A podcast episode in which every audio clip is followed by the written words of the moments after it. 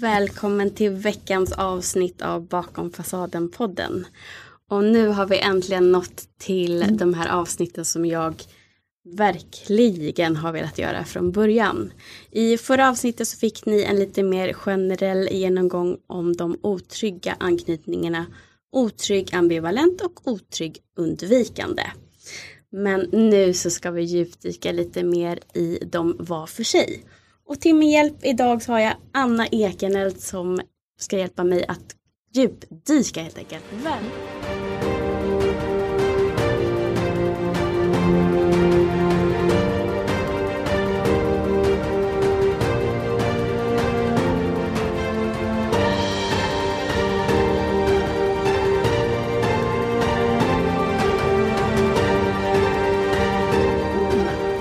Tack, jättekul att vara här. Ja. Jag tänker att vi ska då börja idag med otrygg ambivalent. Och mm. det passar ju sig extra bra eftersom du har skrivit en bok i det här ämnet. Ja, det stämmer. Som kommer ut eh, snart här i början av hösten. Ah. Så det ser jag mycket fram emot. Precis, och du har ju varit eh, gullig med att ta med dig. Så jag sitter och bläddrar lite här i den. Och det är lite så kort vi kan också säga till dig som lyssnar att vi kommer ta upp idag. Det är främst hur beter sig en otrygg ambivalent i relationer? Vilka problem kan uppstå? Hur hanterar vi det? Exakt. Ja, lite kort. Mm. Sådär. Absolut. Och också gå in en del på grunden. Vad handlar anknytningsmönstret egentligen om? Det finns både övningar som går att använda för att tackla symptom som kan komma om du har det här anknytningsmönstret. Men också att djupdyka ännu mer. Och vad är det egentligen som leder fram till det här? Och hur kan vi påverka på den nivån? Mm. Där finns det mycket som går att göra också. Och som egentligen är lika för alla otrygga anknytningstyper. Mm. Det går ju att bli trygg, men första steget är alltid att bli medveten om vad är det för anknytningsmönster som jag har, vad, vad någonstans triggas det igång och vad kan jag göra för att eh, ja, men göra tvärtom kan man väl säga för, för att läka. Verkligen. Det finns till och med en metod som kallas tvärtom-metoden. Ja. Så många gånger är det att personer med otrygg anknytning har mönster som blir tokiga i kärleksrelationer. Och då är det precis som du säger att testa och göra precis på pricken på tvärt emot mm. vad som är det naturliga och vad som känns bekvämt. Och se hur det går. Och många gånger blir det mer framgångsrikt resultat eller mer det som jag själv önskar ja. Utifrån det. Om du ska beskriva den otrygga ambivalenta anknytningen för de som lyssnar. Ja, så personer som är i vuxen ålder och har otrygg ambivalent anknytning, de upplever många gånger att de kan känna sig osäkra på sin partners kärlek. Även om de får det bekräftat och partnern säger att jag älskar dig och jag vill verkligen vara med dig och det är dig jag har valt. Så får jag höra det gång på gång. Men trots det så går inte hela vägen in eller jag kan känna att är det verkligen så? Speciellt om partnern är borta ett tag. Ja, och om jag inte ständigt får höra det här och får den bekräftelsen så kan det komma upp en, en osäkerhet och en rädsla för att bli lämnad. Så stort behov av, av att få tryggheten utifrån och få den bekräftelsen. Det kan också vara lätt till att känna svartsjuka. Och det är vanligt att eh, uppleva att jag är mer styrd av mina känslor än av mina tankar. Känslorna kan ofta ta över väldigt starkt. Mm. Och sen efteråt när jag ser tillbaka på att oj då, vad sa jag och vad gjorde jag här? Så kanske inte precis det som jag skulle gjort om jag också bjöd in förnuftet ännu mer. Det är vanligt att växla mellan att eh, vilja ha väldigt mycket närhet och att bli avvisande. Så att om det är någonting som gör att jag känner att min partner kanske inte är helt pålitlig så kan jag bara stänga av och avvisa. Men sen så önskar den här närheten igen. Så det kan bli ganska dramatiska förhållanden med mycket fram och tillbaka. Det, det händer ja. ibland. Ja.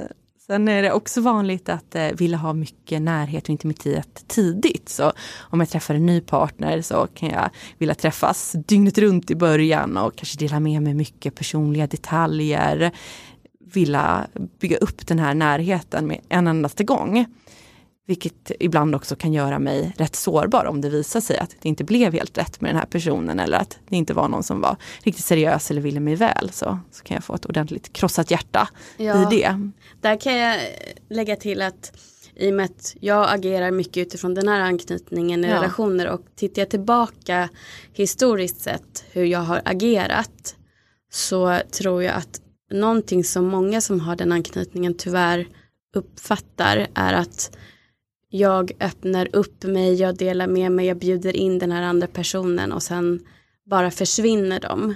Mm. Och därför så bekräftar det min sanning att det går inte riktigt att lita på andra människor. Just det, det där kan verkligen hända. Ja, och det du beskriver nu, det är också klassiskt när en person med ett otryggt ambivalent anknytningsmönster träffar någon med undvikande anknytningsmönster. Mm. För då är det lätt att eh, båda bekräftar varandras farhågor och det jag oroar mig för, det, det beteendet som jag har och det beteendet som den andra har leder många gånger till att, att oron uppfylls och sen kan det göra att jag blir ännu mer otrygg så att det blir en mm. negativ spiral i det. Så den som är undvikande kan känna att äh, men det här med, med relationer och närhet, nej, men det funkar ju inget bra. Det blir bara klängigt och kladdigt och jag får inget, äh, ingen personlig frihet mm. eftersom den med ambivalent anknytning kan vilja vara så nära. Mm. Så den med undvikande då får, får sin farhåga bekräftad. Och den med ambivalent anknytning har som sin rädsla att partnern kommer vara opålitlig och kanske inte alltid kommer finnas där och kommer lämna när jag har byggt upp mycket, mycket känsla av intimitet och närhet. Och sen är det då precis det som händer. Och då så blir min verklighetsbild ännu starkare i att det är de jag tycker allra mest om kan bara försvinna och lämna mig. Så det där är ju inget roligt om det blir på det sättet. Nej, och tyvärr så är det ja. inte riktigt. Det blir en falsk trygghet när du springer in i någonting. Och anledningen till att mm.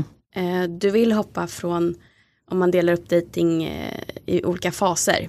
Om du vill då hoppa upp från nummer ett när du träffar den här personen och börjar umgås till nummer tre när ni har officiellt blivit ett par och inte går igenom den här visserligen ovissa fasen mm. men ändå man bygger upp en grundtrygghet för att du lär känna personen på djupet för att det tar tid. Ja. Eh, det blir, när du hop- vill hoppa över den och hoppa in i någonting då känner du ju faktiskt inte den här personen. Mm. Mm. Och då är det ju ofta där det krasar.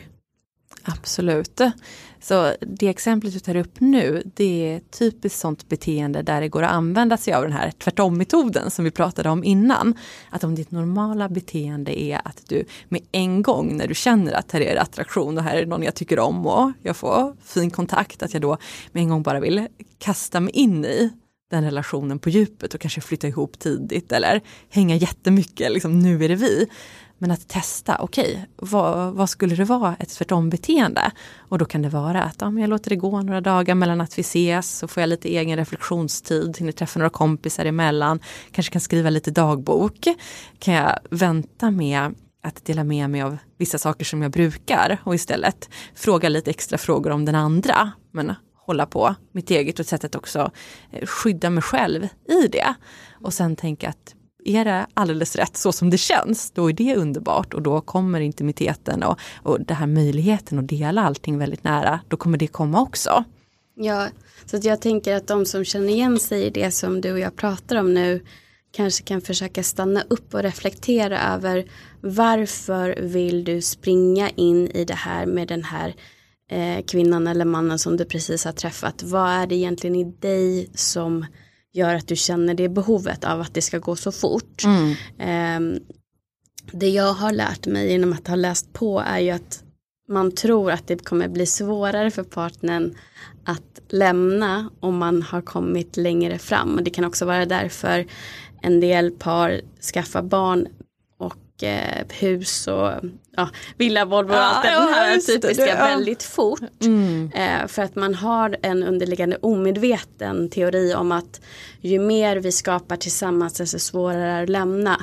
Men att går det för fort så det är oundvikligt att man inte, det är omöjligt att lära känna varandra på djupet eh, på det sättet som man behöver för att bygga en stabil grund om det går för fort. Det är tyvärr inte möj- fysiskt möjligt för att mm. tiden är tiden liksom. um, vad, vad tänker du där? Ja, jag tycker det är jättespännande det du säger, och jag tror det ligger väldigt mycket i det. Och som du var inne på också, försök att, är det möjligt att bara ta ett steg tillbaka och få lite distans till mitt eget mönster i det här, och om jag vill kasta mig in i saker väldigt snabbt, och också ställa mig frågan, varför vill jag det här just nu? För om grunden är att jag absolut jättegärna vill köpa ett hus tillsammans med den här personen och skaffa barn med personen, det kan ju vara helt underbart. Mm. Men när jag är helt redo i det och jag vill det för att det känns rätt i mitt liv, och jag känner att jag har, känner personen så pass mycket på djupet, att det, det är grunden. Att, det in, att grunden inte är att det är en rädsla för att någon kommer försvinna annars. Så att vad, ja, vad är det egentligen där? Och samma mönster som du beskriver, det går också att se eh, att det används sexuellt för personer med den här otrygga ambivalenta anknytningstypen. Att jag kanske har sex med någon utan att det är egentligen det jag känner jättemycket för, eller att jag är jätteattraherad av den här personen och vill det just nu. Men att eh, jag kan använda sex för att knyta an och för att få bekräftelse. Och för att då kan det kännas som att ja, men då, då lämnar den här personen mig inte just nu i alla fall. Man, man försöker det, skapa intimitet. Ja, exakt. Mm. Så de flesta beteenden, om de blir destruktiva eller om de blir fyllda av lust och kärlek och någonting som bygger upp mig, att det, det kan vi se, vad är grunden till varför jag gör det? Och vad är jag för sinnestillstånd i mig själv? Är det en rädsla som ligger bakom, och gör jag det för att klänga mig fast och för att inte förlora någonting? Eller är det att jag har en, en stabil grund i mig själv redan från början, och så känner jag att ja, men det här vill jag nu. Då blir det någonting helt annat, även om det är ja, samma aktivitet jag sen gör. Ja. Så helt klart. Mm, så nu har vi gått igenom några vanliga kännetecken för personer med otrygg ambivalent anknytning, och några vanliga beteenden och även utmaningar har vi kommit in på. Men jag skulle vilja ta något steg tillbaka mm. även i det här. Mm. Så jag ser det också som viktigt att vara lite försiktig med hur vi delar in personer i kategorier. Och jag har ju skrivit en bok kring just otrygg ambivalent anknytning. Mm. Så att jag ser utan tvekan ett värde i att använda begreppen. Och när man ser små barn och vilka anknytningsmönster de har, då går det väldigt tydligt att se i studier. En studie som man brukar använda som kallar främmande situationen. Hur barn beter sig när en förälder lämnar rummet och sen kommer tillbaka. Och så utifrån det så, så kan vi klassificera i de här olika anknytningsgrupperna. Men med det sagt, som vuxen så är det inte så att det är statiskt att jag är alltid ambivalent eller alltid undvikande. Och det kan vara flytande gränser. Jag kan vara en anknytning i de flesta situationer, ofta var det, men i, med någon annan partner eller när jag känner mig extra stressad eller extra stabil eller så, så kan det vara andra beteenden som kommer upp. Så att det är inte att jag bara är hundra procent på ett sätt, och vilket beteende jag har, vilket anknytningsmönster, det kan också förändras genom livet. Mm. Ungefär trettio procent har man sett i studier brukar förändra sin anknytning. Så jag tänker det är ja, betydelsefullt det här att bara inte sätta någon stämpel på sig själv eller på någon annan att så här är jag och så här är den andra, utan det finns flytande gränser och det utvecklas genom livet, och det kan vara situationsberoende och relationsberoende. Så vem som är din partner för tillfället. Ja, och vilken så anknytning den, ja. den personen som du relaterar till har. Ja. Eftersom man anpassar ju mm. efter den personen. Det är ju likadant i andra relationer också.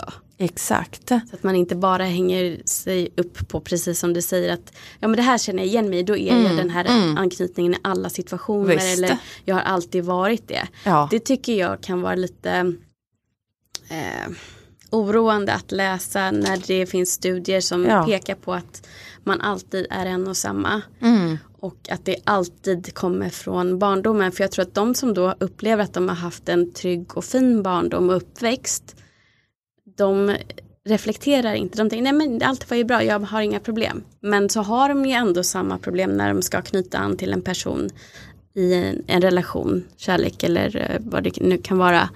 Um, och, men ser inte då att titta på vad du har för anknytningstyp som en lösning till att, att komma framåt. För att det kan ju, som du säger, vara någonting som uppkommer senare i livet. Och nu är inte det här en anknytning som jag kommer att prata om nu. Ja. Men till exempel otrygg, desorienterad är ju någonting som också kan uppkomma av trauma senare i livet. Och då kan du ju skifta, eller att du kan gå in i en relation med någon som gör att du skiftar eh, anknytning på grund av att det är en kanske destruktiv relation. Ja, ja, det stämmer. Helt klart. Så när vi tänker på ändra anknytningstyp genom livet så är det trevligast att tänka på att jag går från otrygg till mera trygg. Men ja. Det kan också gå åt andra hållet, absolut. Och till mm. exempel genom att ha en, en destruktiv relation och bli brutalt hjärtekrossad. Mm. Så kan de otrygga mönstren dyka upp mer. Och också som du pratade om nu, att vi människor, vi är väldigt komplexa. Och sen försöker vi hitta olika kategorier och göra olika kartbilder för oss själva för att hjälpa oss att, att förstå oss mm. och varandra och hur fungerar relationer lite mer. Men ja, egentligen är det ju att se vad, vad gör att jag mår bra och fungerar hälsosamt i mina relationer, och sen kan vi kalla det allt möjligt, och det mm. finns alla möjliga personlighetstester och det finns eh, introverta och extroverta och ja. personlighet röd och grön och ja, vad, vi, vi kan hitta hur många sådana här som helst. Så att, eh, är det hjälpsamt så absolut använder dig av det, men eh, sätt inte för mycket etiketter på dig själv och andra. Mm. Det vill jag verkligen eh, lyfta fram också. Ja. Och något annat kopplat till det. Det är lätt när en pratar om otrygga anknytningstyper och ser det som rätt negativt. Eller, och det är ju inte konstigt eftersom det här kan ställa till extremt mycket problem i relationer. Men det som är grunden egentligen varför den här anknytningen utvecklades, det är för att den skulle hjälpa dig. Mm. Du hade en funktion när du var liten. Så det anknytningsmönstret är, det är en strategi som du som litet barn utvecklade för att få maximal närhet till dina föräldrar. Så som ett litet barn då, då behövde du vatten och mat och du behövde beskydd och du behövde att föräldrarna fanns där, för annars skulle du inte överleva. Och då från att du var jätteliten, man säger att i de första sex månaderna som anknytningen allra starkast formas hos små barn. Så från det så relaterar du till dina föräldrar och läste av vad fungerar för att jag ska få så mycket närhet som möjligt. Och för de som är otryggt ambivalenta, då var det just de beteendena som fungerade effektivt. Så genom att vara på det viset och kräva mycket uppmärksamhet och hela tiden checka av, är föräldern där och försvann föräldern, och då låta och kanske dra i kläderna och bli förtvivlad och gråta, och det, det hjälpte till.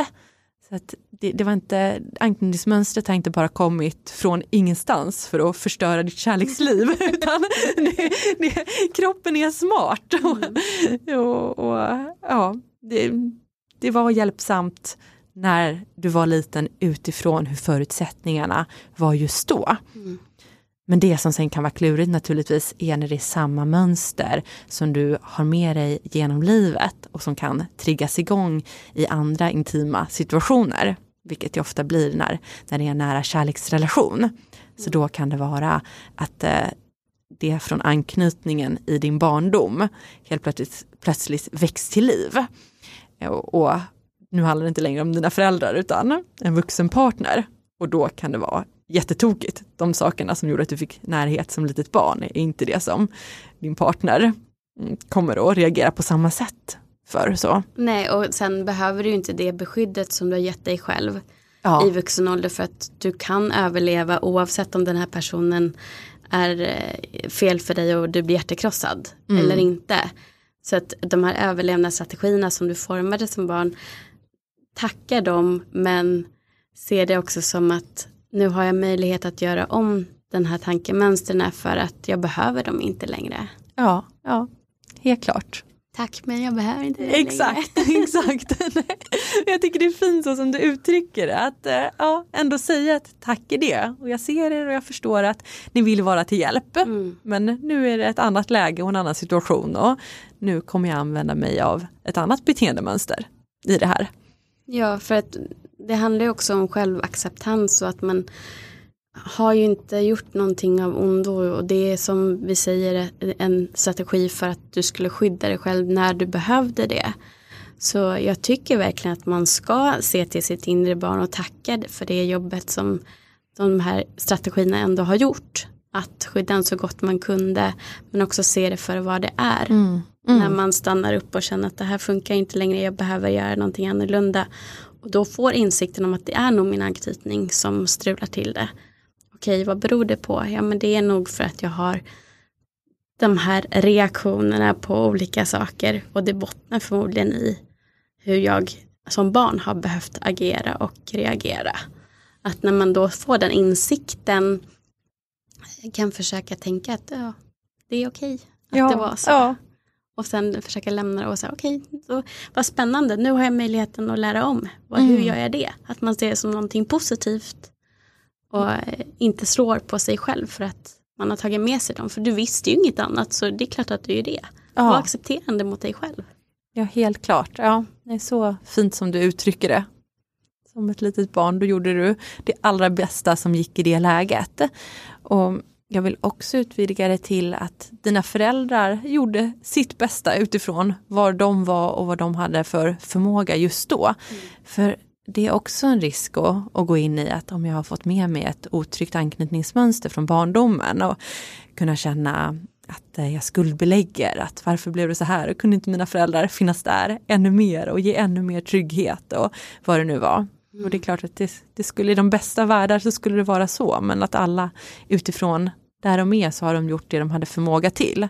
Ja, och så det de i alla fall har lärt sig också, mm. för att det går ju ofta i arv, och jag tror att vi har ju enormt mycket bättre förutsättningar idag tjugo tjugo än vad våra tidigare generationer har haft, att ens, det finns mycket mer kunskap, det finns snart en bok bland annat ja. då, som du har skrivit um, och att bara försöka se våra föräldrar för de människorna de är och inte bara se mamma och pappa eller uh, omsorgspersoner vilka du är, nu har knutit an till som litet barn, för de personerna de är och försöka se vad hade de för bakgrund. Om det är så att man känner att eh, man hyser agg mot sina omsorgspersoner för att de inte kramade dig eller sa jag älskar dig. Tänk då tanken, fick de den eh, miljön hemifrån sig? Mm. Förmodligen. Och då blir det väldigt svårt att lära om. Det går att göra. Jag menar, jag vet människor i min närhet som har lärt om, men det är ju en process som man måste verkligen vilja lära om, och det tar sin tid. Och har man inte insikten eller någon runt omkring som ens belyser ämnet, då bara fortsätter det. Men om du som lyssnar idag har börjat reflektera över det, då är det världens möjlighet att stoppa det här nu, att det inte går vidare ännu en generation. Mm, ja, visst är det så. Och om vi ska lyfta fram det, det positiva med en sån här möjlig utveckling också, då är det att samma verktyg som du kan använda för att bli tryggare i dina kärleksrelationer, i din anknytning, de kan också hjälpa dig en massa i alla möjliga områden i livet och utveckla dig som person och få göra att du blir mer närvarande och accepterande och det ena och det andra. Så det är ju så att mycket hänger ihop. Så genom att eh, anknytningen kanske gjorde att du började den här utvecklingsresan, så kan det bli allt möjligt annat som du också vinner på det. Ja, ja. Vilket inte är fel. Precis. Så, ja. Har ni tidigare pratat om eh, främmande situationen och hur man kan se på små barn vilken anknytning som de har? Du menar det här testet som de ja, gjorde? Exakt. Ja. ja. Um, Men jag tänker att det inte är säkert att alla som lyssnar på just det här avsnittet har lyssnat på det tidigare. Så att mm. vi kan ändå dra lite kort. Vi kan jag. ta en kort repetition ja. då. Ja, jag tycker att det kan ge ett värde också för att förstå de här mm. mönstren för att skapa maximal närhet. Hur, hur gör små barn i det? Och kort då hur främmande situationen går till. Det är en studie för att kunna se vilken anknytning har ett barn som är strax över ett år när man brukar göra det här. Och då går barnet in tillsammans med sin förälder i ett trevligt rum med leksaker. Och där finns det också en främmande barnskötare. Och först så är alla i rummet ett litet tag. Och sen så går föräldern ut ungefär två minuter. Och barnskötaren är kvar. Sen kommer föräldern tillbaka. Och sen så går föräldern ut ytterligare en gång. Och även barnskötaren. Så barnet blir alldeles ensamt. Och sen kommer föräldern återigen tillbaka. Och det man framförallt studerar är hur den här lilla ettåringen agerar när föräldern återvänder. Och de ettåringar som har otrygg ambivalent anknytning, de blir jätte, jätteledsna när föräldern försvinner. De kan bli alldeles förtvivlade och börja gråta och dra i förälderns kläder och känna väldigt starkt. Och sen när föräldern kommer tillbaka, då blir de inte snabbt lugna och trygga igen. Utan då kan de uppvisa just ett sånt här ambivalent beteende. Och växla mellan att vilja vara nära och krypa upp i knät. Och sen kanske skapa distans igen och krypa ner på golvet. Så att det har varit eh, olika för dem vad som har fungerat allra bäst för att få närhet av föräldern. Ibland så har de fått all den trygghet och uppmärksamhet och bekräftelse de har önskat. Men sen har det kommit lägen då föräldern inte har orkat med. Och det kan ju vara alla möjliga anledningar som vi var inne på tidigare. Och som kan vara jättesvårt för föräldern att påverka. Det kan vara förlossningsdepressioner och svåra situationer i, i livet i stort. Och många andra barn eller stress i, på jobb eller vad det nu är. Men det det här lilla barnet märker är att det är ingen garanti att när jag vill ha närhet och när jag vill ha uppmärksamhet av föräldern så kommer jag få det. Och därför så alltså utvecklar jag strategi för att i alla fall maximera. Och det blir på det här sättet. Eh, om vi jämför då med en eh, liten ettåring som har en trygg anknytning, då blir den först ledsen när föräldern går ut ur rummet. Men när föräldern kommer tillbaka, då blir den ganska snabbt lugn och trygg igen. Så att det blir en... Eh, Ja, mer, vad ska vi säga, naturlig, gillar inte att använda det ordet. Men, men det... att de litar på, de vet att ni är ja. tillbaka nu, allt är ja. lugnt, jag behöver inte stressa mer. Utan mm. de litar på att föräldern kommer alltid tillbaka. Det betyder inte att det blir en separation som jag inte kan hantera, kan man väl säga. Ja, ja. Men så går det absolut att uttrycka det. Så när föräldern finns där, då skapas tryggheten hos barnet igen. Och då vet mm. jag att ja, då, då kan jag vara lugn. De utgår, och det är likadant sen när man tar upp. För att jag tänker, det blir ju så tydligt att de här mönstren följer med upp i vuxen ålder. Eh, om vi tänker på kärleksrelationer. Ja. Att du har enorm, om du är ambivalent, att du har enorm separationsångest. Eh, om du kanske bråkar med din partner. Och den personen går därifrån, att du blir helt förstörd, att du upplever starka känslor av eh, att bli övergiven till exempel. Och sen att du då, när den personen kommer tillbaka, eh, också kan bli avvisande för att du blir då arg för att den här personen har gjort så här mot dig. Att det vänder där. Jag tänker bara mm. för att eh, ta de här sakerna du sa att, att barnet gjorde. Härleda det till hur ja. man kan reagera som vuxen. Ja, ja, helt klart. Om vi ser hur jag agerar som vuxen, då är det intressant, tycker jag, koppla det till eh, känslan av att få kontroll. Mm. För om jag upplever att min partner inte är pålitlig och kanske inte svarar på meddelanden direkt eller kommer för sent till en dejt eller är inte säker på kommer hem verkligen att finnas där, då blir det ett sätt för mig att återta kontrollen, att avvisa. För genom att jag avvisar först och drar mig undan, då skyddar jag mig från att bli helt totalt hjärtkrossad. Så om jag inte känner att det här är helt och hållet en trygg och pålitlig person, då är det bättre att, att jag drar mig undan mm. först i det. Ja, gud. Och det, där... det går ju att förstå, utan tvekan. Det är så tydligt när man väl tänker på det sättet. Mm. Hur man agerar och just att Du, du vill hela tiden med alla medel skydda dig själv från smärta. Ja, ja visst.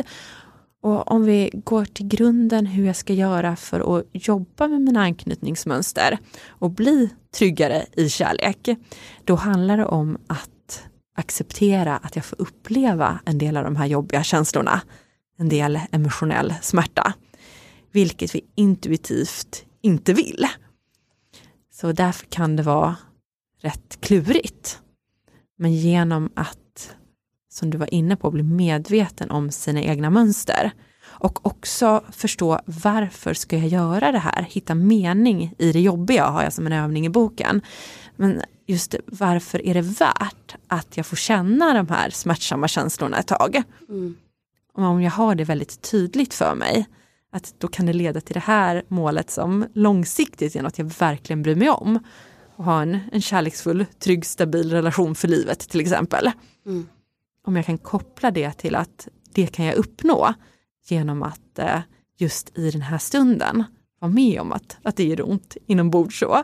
Att jag känslomässigt eh, vill eh, avvisa till exempel för att direkt få tillbaka en kontrollkänsla. Då, ja, då är jag en eh, väldigt eh, bra strategi på spåren. Ja, och eh, vad, vad är det för strategier du tar upp i boken? Ja, så det jag vill börja att prata om, det är att eh, utveckla min förmåga att agera istället för att reagera när jag får en känsla eller impuls. Så sen har vi mer, ska vi kalla det, konkreta strategier och övningar där jag kan göra steg ett, två, tre, och där är i boken också då man kan skriva i vad man gör på varje steg och reflektera över det. Men grunden innan jag ens börjar med de här övningarna, då är det hur bra som helst om jag kan bli mer, mer närvarande i mig själv och få kontakt med vad är det jag känner när det kommer någonting.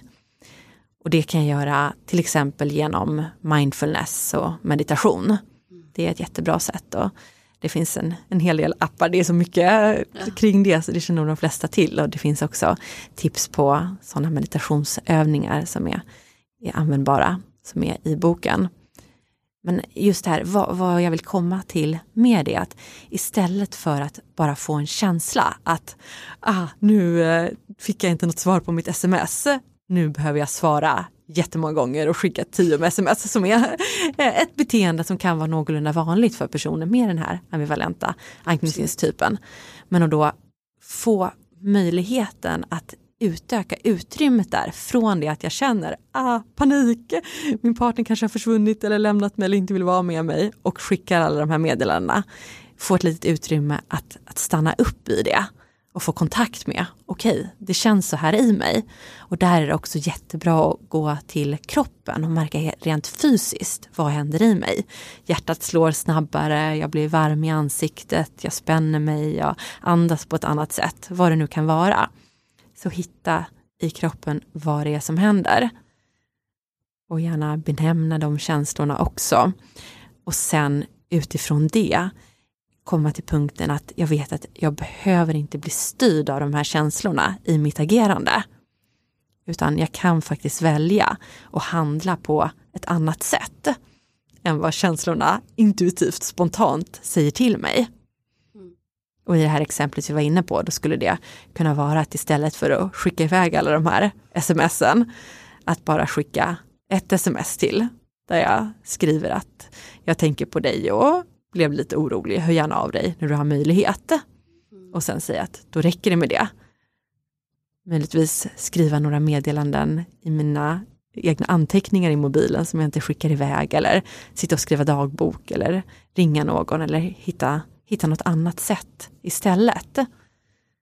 Men att komma på mig själv i det. Och om det går blixtsnabbt mellan att jag får en känsla och ett impuls och att jag agerar på något sätt. Och det behöver inte alls vara att skicka iväg sms, utan det kan vara allt möjligt. Till exempel dela med mig många personliga detaljer eller eh, anklaga min partner om jag känner mig svartsjuk eller vad det nu kan handla om. Men om det går blixtsnabbt och jag inte har övat upp den här medvetna närvaron, då blir det väldigt mycket svårare. Så det, ja, det, jag har en liknelse i boken att det här är den eh, fina bördiga jorden som vi sen kan plantera frön i som är de olika övningarna som du kan använda. Men för att de ska fungera så bra som möjligt så vill du gärna ha en, en fin jord. Om ja. vi ska ha någon sån ja, mer visuell liknelse. Jag kan verkligen säga att det fungerar också. Ja, vad roligt. Eh, ja. För att jag eh, i början av mars så var jag väldigt eh, ångestladdad. Det mm. var mycket, eh, jag levde i framtiden, men samtidigt så var det tankar som kom från gammalt för flera år sedan, gamla relationer som gjorde att mm. jag kände mig väldigt otrygg och var väldigt triggad i det ambivalenta i min anknytning. Och eh, i och med att jag har både det otrygga, ambivalenta och undvikande i min desorienterade så blir jag, jag blir kanske inte den som skickar tjugo sms, utan jag vill istället skapa mer utrymme för att eh, den personen potentiellt kan eh, vara sån som då inte svarar eh, och då kan svara mig genom att eh, den personen kan försvinna. Och då vill jag skapa utrymme och kanske istället ta bort, eh, nu gjorde jag inte det, men det var ett, nu tar jag bara ett exempel. Eh, att jag skulle kunna att, eh, blocka den personen eller ta bort eh, telefonnumret och bara försöka glömma att de nästan existerar för att skydda mig från potentiell smärta. Mm.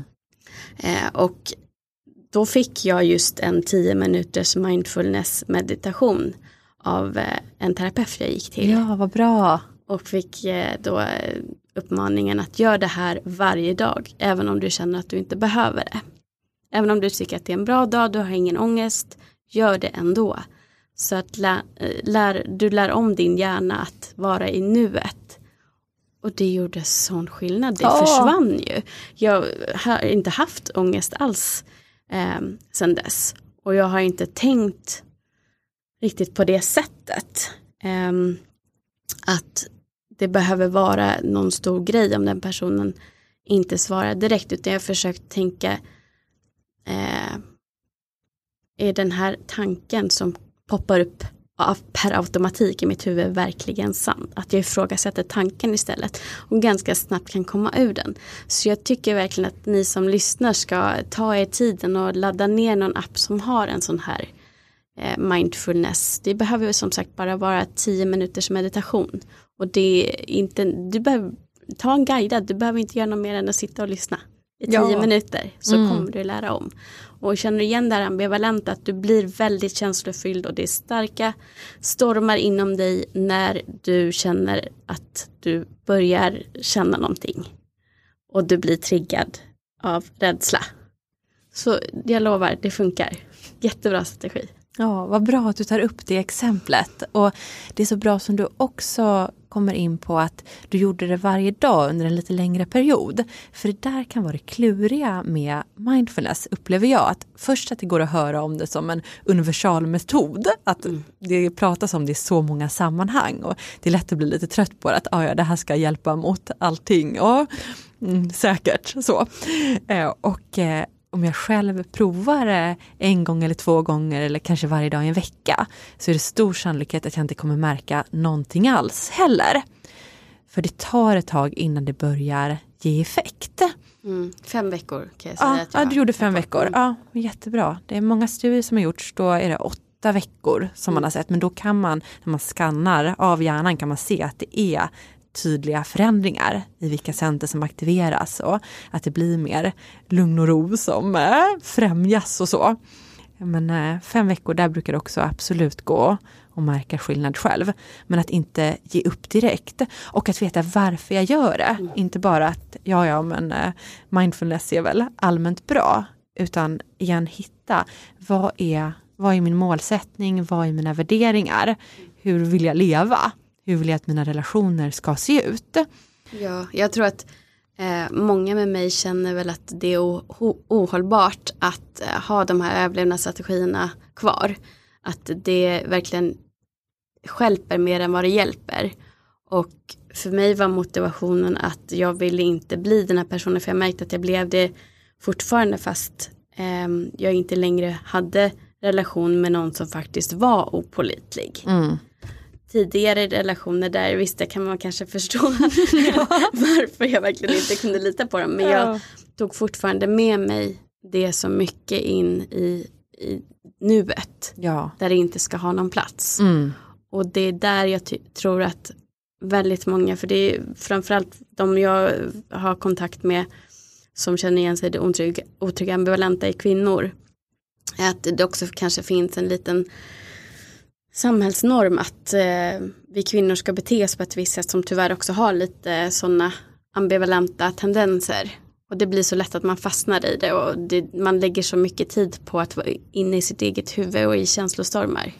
Ja, ja, så kan det säkert vara. Ja, det är intressant det som du säger där också. Det, de studier som jag har hittat, där har man inte kunnat se någon tydlig skillnad i kön, vilka som har otrygg undvikande och otrygg ambivalent anknytning. Mm. Men min erfarenhet bara av att se personer runt omkring mig och vänner och bekanta, det har varit liknande som din. Att jag tycker att jag har uppmärksammat att det har varit fler kvinnor som har berättat att de har varit ambivalenta och betett sig på det sättet.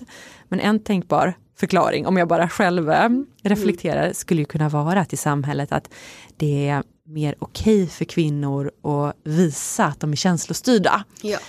Att det vanligare är mm. så. Mm. Och då så ja, kan jag visa de sidorna ännu mer utåt om jag har det här anknytningsmönstret. Det är en tänkbar förklaring. Absolut.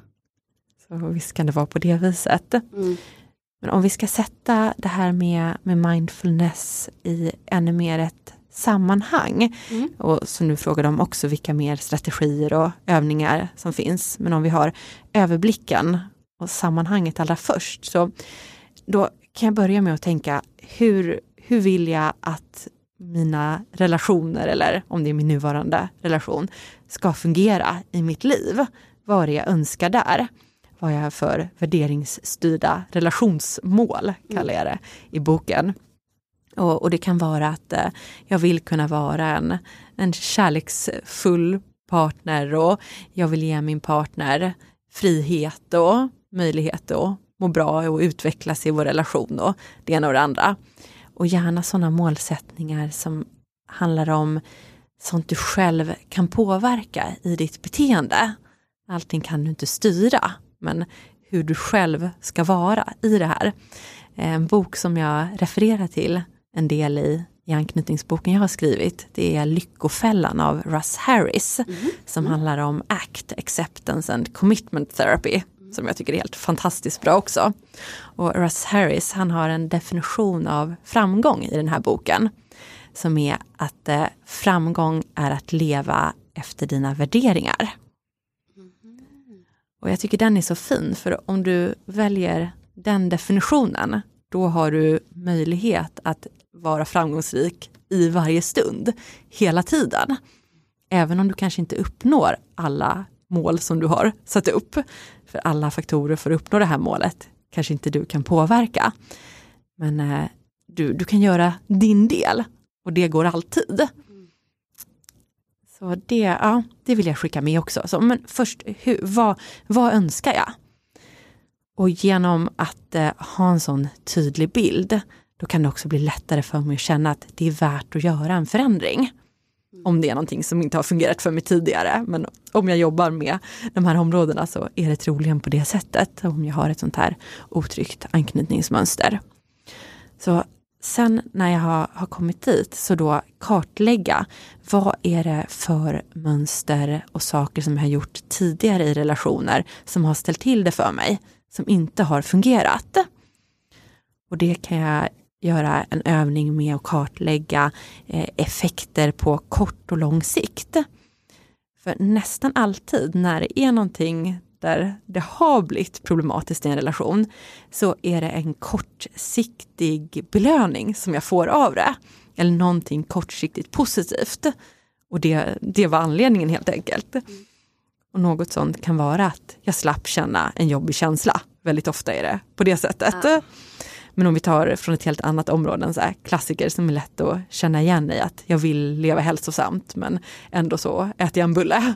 Och det är inte mitt långsiktiga mål som jag jobbar mot där. Men det kortsiktiga var att det var gott med bullen. Mm. Och att kanske att jag var stressad, och då hjälpte det lite mot det. Eller jag kände mig ledsen, och då påverkade bullen något av de känslorna. Eller vad det nu var. Jag ville inte stå ut i en grupp när alla andra satt och fikade. Så att jag fick, jag fick ut någonting av det. Och att förstå det också, att det finns en anledning alltid till att vi gör så som vi gör. Men genom att skriva ner det här på papper och verkligen jämföra de kortsiktiga och de långsiktiga konsekvenserna med varandra, då kan det bli mycket tydligare för mig att okej, okay, här har vi, här har vi ett mönster, här har vi ett beteende som jag kan vinna på att förändra om jag vill lo- nå mina långsiktiga, viktiga, meningsfulla relationsmål. Mm, verkligen. Så, ja, så då, då har vi förstått mer var, var ligger problematiken i det här. Men sen då, när jag väl är i en sån här situation där någonting uppkommer, då är det ju lätt att bara känslorna tar över totalt ändå. Och det jag kan göra, som vi varit inne på, är att förebygga att jag bara blir totalt kidnappad av känslorna. Att de bara kommer in som en tornado, som en virvelvind och tar med mig utan att jag har någon chans att göra på ett annat sätt och att stanna upp. Då genom den här regelbundna träningen i, i medveten närvaro, med meditation, jag kan också träna upp min, min acceptans i det. Ehm, då kan det hjälpa mig i det. Det finns ett, ett ordspråk, jag tycker det är fint, som är att ett träd med djupa rötter står stadigt även när stormen kommer. Men trädet kan inte börja och gro sina rötter när de första vindilarna börjar dyka upp. Mm. Lite cheesy kanske, men jag Nej, tycker men det, det ligger mycket i, ja, i det här sammanhanget. Verkligen. Att äh, det är ett, äh, ett jobb som du allra helst ska börja med när det är lugnare. Och förstå att det är Det kan ta en del tid, men det händer grejer och det går verkligen att se också när man gör studier i hjärnan att det är förändringar som sker som kommer göra det lite lättare för dig. Men även när du sen är i ett sånt här läge då det är till exempel att din partner inte har dykt upp i tid till en dejt och det väcker mycket oroskänslor i det. Att vill hen verkligen vara med mig och har hen träffat sitt ex nu och vad ska hända eller vad det nu kan vara. Att i det, något du kan göra då är att ta till mindfulness och acceptansövningar även i det här. Och till exempel försöka stanna upp, sätta namn på känslan, igen känna vad är känslan i kroppen just nu. Gärna ge utrymme till känslan. Det är lätt att vi gör så att vi, vi vill distansera oss på ett sätt så att vi inte vill känna, mer döva känslan. Eller göra någonting så att eh, jag tänker på någonting helt annat. Eller bara kommer ifrån det här. Mm. Men att göra tvärtom. Att vända mig mot känslan. Och öppna upp för den och verkligen låta den ta allt utrymme. Och det kan jag göra rent visuellt också. Genom att, att försöka föreställa mig känslan som någon färg i kroppen. Och andas in och ut genom det området där det känns allra mest. Och låta det ta extra plats. Och sen så när jag har gjort det ett tag, då kan jag vidga medvetenheten ännu mer. Så att inte bara fortsätta att ha fokuset där. Den får fortfarande kännas och den får allt i utrymme. Den kan önska känslan. Men att jag också börjar lägga märke till hur känns det i mina tår och mina fingrar. Och finns det några dofter här? Vad ser jag runt omkring mig?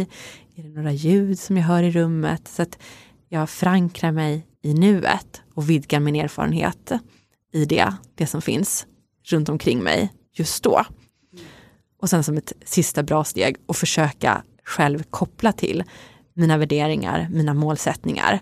Vad, vad vill jag göra som jag tror är bra för mig i grunden och på längre sikt? Och det behöver inte vara något jättestorslaget i det här, utan det kan vara, ja men jag vill gå och ta en kopp te.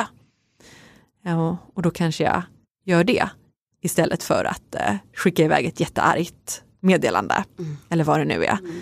Så att ha olika sådana övningar till hands för att stoppa mig själv när den här känsloimpulsstormen kommer. Ja. Jättebra, jag tycker att du säger också att, kidnappad, att bli kidnappad av sin känsla. Mm. För det, det, det upplevs verkligen så, tycker jag. Att man tappar faktiskt kontrollen och blir nästan som en annan person än vad man kan identifiera sig som när man är lugn och inte i, i triggersituation. Ja, känslorna kan ju vara oerhört starka Och igen, att de finns där för att hjälpa oss. Om det är ett stort hot som du har framför dig, då är inte tanken det mest effektiva i, på savannen. Att du ska tänka efter och verkligen fundera kring det och ha det här reflektionsutrymmet. Utan då är det, då ska det ta över helt och spring eller vad det nu är. Ja. Skrik, få hjälp. Men ja, det behöver inte vara funktionellt i de här lägena. Nej, jag tänker du tar också mm. upp eh, svartsjuka och tillitsproblem i boken. Ja. Och det känns ju också väldigt nära förknippat just med den här anknytningen. Ja, ja men absolut. Och om vi går tillbaka till den världsbilden och grundföreställningen som många med otrygg ambivalent anknytning har, så är det just att det är inte säkert att de som jag älskar kommer att finnas där för mig när jag behöver dem. Andra är opålitliga, de kan försvinna. Och det är inte säkert att jag är tillräckligt bra för att bli älskad. Mm. Och går jag runt med den föreställningen djupt liggande, då är det rätt lätt att förstå att svartsjuka ligger närmare till hands. Mm. Men där ställer det ju ofta till så otroligt mycket, för att tyvärr så är det ju så att har du en partner där du faktiskt inte... den här rädslan, misstänksamheten, svartsjukan är inte befogad, så blir det också någonting som verkligen gör illa din partner. Ja. Och tyvärr så vet ju jag situationen där det har triggat att partnern faktiskt är otrogen till slut, för att han eller hon känner att men, min partner litar ändå inte på mig, så skitsamma. Ja, ja, ja men så kan det ju bli. Eller när lämnar ja. för att han känner sig kontrollerad och tycker att det blir för krävande och behöva skicka jättemycket rapporter om vad jag gör och vad jag är och vem mm. jag träffar. Så ja. det, det kan ju verkligen finnas den risken att min rädsla blir uppfylld på grund av det beteendet jag har för att kontrollera. Mm. För att jag vill försäkra mig om att den här rädslan inte kommer att uppfyllas. Så det, ja. det är lurigt det där, men det, det finns mycket att, att tjäna på att försöka igen, se mina mönster, förstå vad får det för konsekvenser på lite längre sikt. Mm.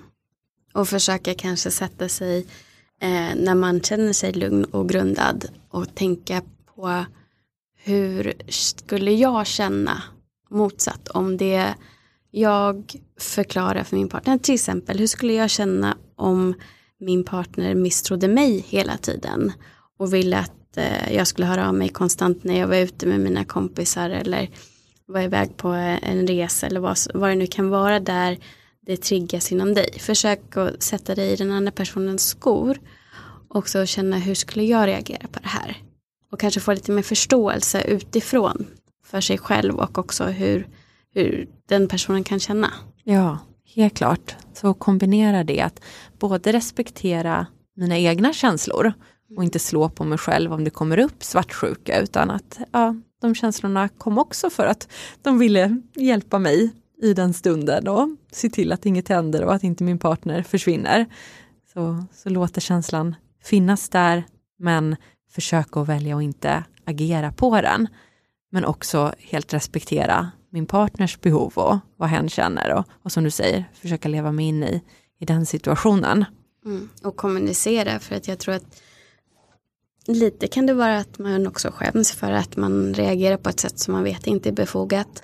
Men samtidigt så finns det inom dig och det är för närvarande när du är i det en del av dig. Den anknytningen blir så stor del av dig. Um, så jag tänker om du är i en relation och du känner att du reagerar väldigt mycket uh, och agerar ute på mm. för de känslorna blir då... Um, ja, inte konstruktivt utan bara destruktivt. Att du kanske försöker ha ett bra samtal med din partner och förklara att det här är det som händer i mig.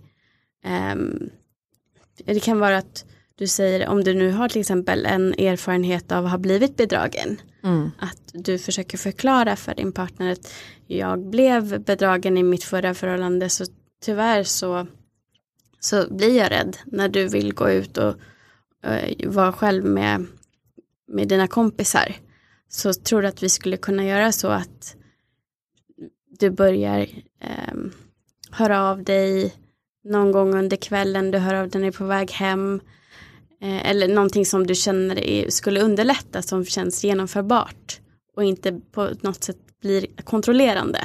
Ja. Eh, att man liksom kanske tar lite baby steps mot att släppa den här oron. Men man, man, att man hjälps åt genom kommunikation, att man försöker förstå och hjälpa varandra.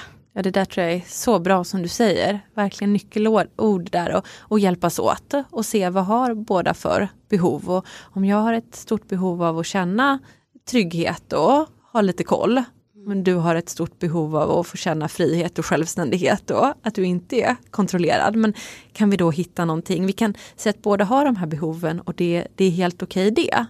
Och jag kan beskriva de känslorna som uppkommer i mig, precis som du, du säger där också. Och vad, vad går att hitta för kompromiss i det, mm. som inte känns att det helt kör över någon annan eller blir för jobbigt. Och så det här att inte behöva skämmas för mina känslor. Det där tror jag kan vara problematiskt i många lägen. Att jag tänker att jag borde inte känna så här. Men så känner jag ändå så. Och så blir det någon skam i det. Och så vill jag inte riktigt säga att jag känner så här. Men ändå så låter jag det styra hur jag beter mig. Så om jag istället bara kan tillåta att det som känns får kännas. Men att veta att ja, det finns en frihet och en makt som jag kan ha, att inte låta det styra mitt agerande. Det där är en sån nyckel att kunna separera de två. Och jag kan också få berätta för min partner att ja, men det här händer i mig. Mm. Och det behöver inte vara något fel i det. Sen skulle det kanske vara skönare om jag inte hade några som helst svartsjuka eller oroliga känslor eller så, utan bara vara fylld av kärlek och harmoni dygnet runt. Men ja, så... Så den världen lever vi inte i, dessvärre. Nej. Så det kanske skulle vara tråkigt också, jag vet inte. Ja, ja. Till exempel ordet svartsjuka, om vi bara ser på det, hur ordet är på svenska, att det är svart och att det är en sjuka. Mm. Det är som shaming bara i vad vi väljer att kalla det. Mm. Men att ja, det är en naturlig känsla som väldigt många kan ha. Till och med små barn kan uppleva svartsjuka. Om deras eh, mamma eller pappa eller någon annan anknytningsperson börjar leka med något annat barn, så har man kunnat eh, se svartsjuka känslor där. Så att det, det är något som kan finnas i oss grundläggande. Och ja, men låta, låta de känslorna som är vara där. Och, och känna dem, men sen så inte tänka att bara för att jag känner en känsla så måste den få vara diktator och säga åt mig precis hur jag ska göra. Och också att bara för att jag känner en känsla så spelar inte min partners känslor någon roll. Utan vi, vi har båda saker vi känner, vi har båda behov och vi vill att det ska vara bra för båda. Vi vill varandra väl i grunden. Mm. Och vi vill förstå och vi vill hitta sånt som funkar. Verkligen. Jättefint. Jag tänker, de som nu har lyssnat på det här och ändå inte är helt säkra på vilken anknytningstyp som du har, men du känner igen dig. Det finns ju ett väldigt bra test på svenska på er hemsida bättre relationer punkt se som bara tar ungefär tre minuter att göra. Mm. Och eh, där får du ju svar. Sen finns det ju också bra videor som eh, Mikael har på YouTube där han förklarar lite ja. mer om alla anknytningstyperna. Så att jag rekommenderar verkligen dig som lyssnar, om det här har fångat ditt intresse och du känner att du vill jobba med dig själv och din anknytning, att du börjar på bättre relationer punkt se. Och det, det känns liksom inte krångligt när man tittar på de här videorna och på er hemsida, utan det, det känns bara som att det blir ett bra verktyg och en bra början. Ja, ja, vad kul det. Och med testet som går att göra där, där går det att få en, en indikation på sin anknytningstyp. Mm. Och det går också att läsa beskrivningen och se, är det någonting som jag tydligt känner igen mig själv i? Men sen om eh, du vill gå ännu mer på djupet, så rekommenderar jag att ta kontakt med en psykolog som är inriktad på det här. Mm. Och då finns det något som heter anknytningsintervju som man använder sig av för att se vilken anknytningstyp en vuxen har. Mm. Och det tar ungefär en timme och ett tjugotal frågor och följdfrågor. Och sen analyseras den här intervjun. Så att det, det går att göra om man vill ta nästa steg också. Ja. Verkligen. Och eh, där kan man ju söka till exempel på Ege Linge, hans mottagning, där de har flera stycken terapeuter som jobbar på det här sättet och psykologer och eh, psykoterapeuter. Jag vet inte exakt vilken benämning ja, alla har ja. där. Eh, men det är också ett bra verktyg. Och sen då i höst när Tryggare i kärlek kommer ut så ska ni absolut investera i det. Ja. Ja.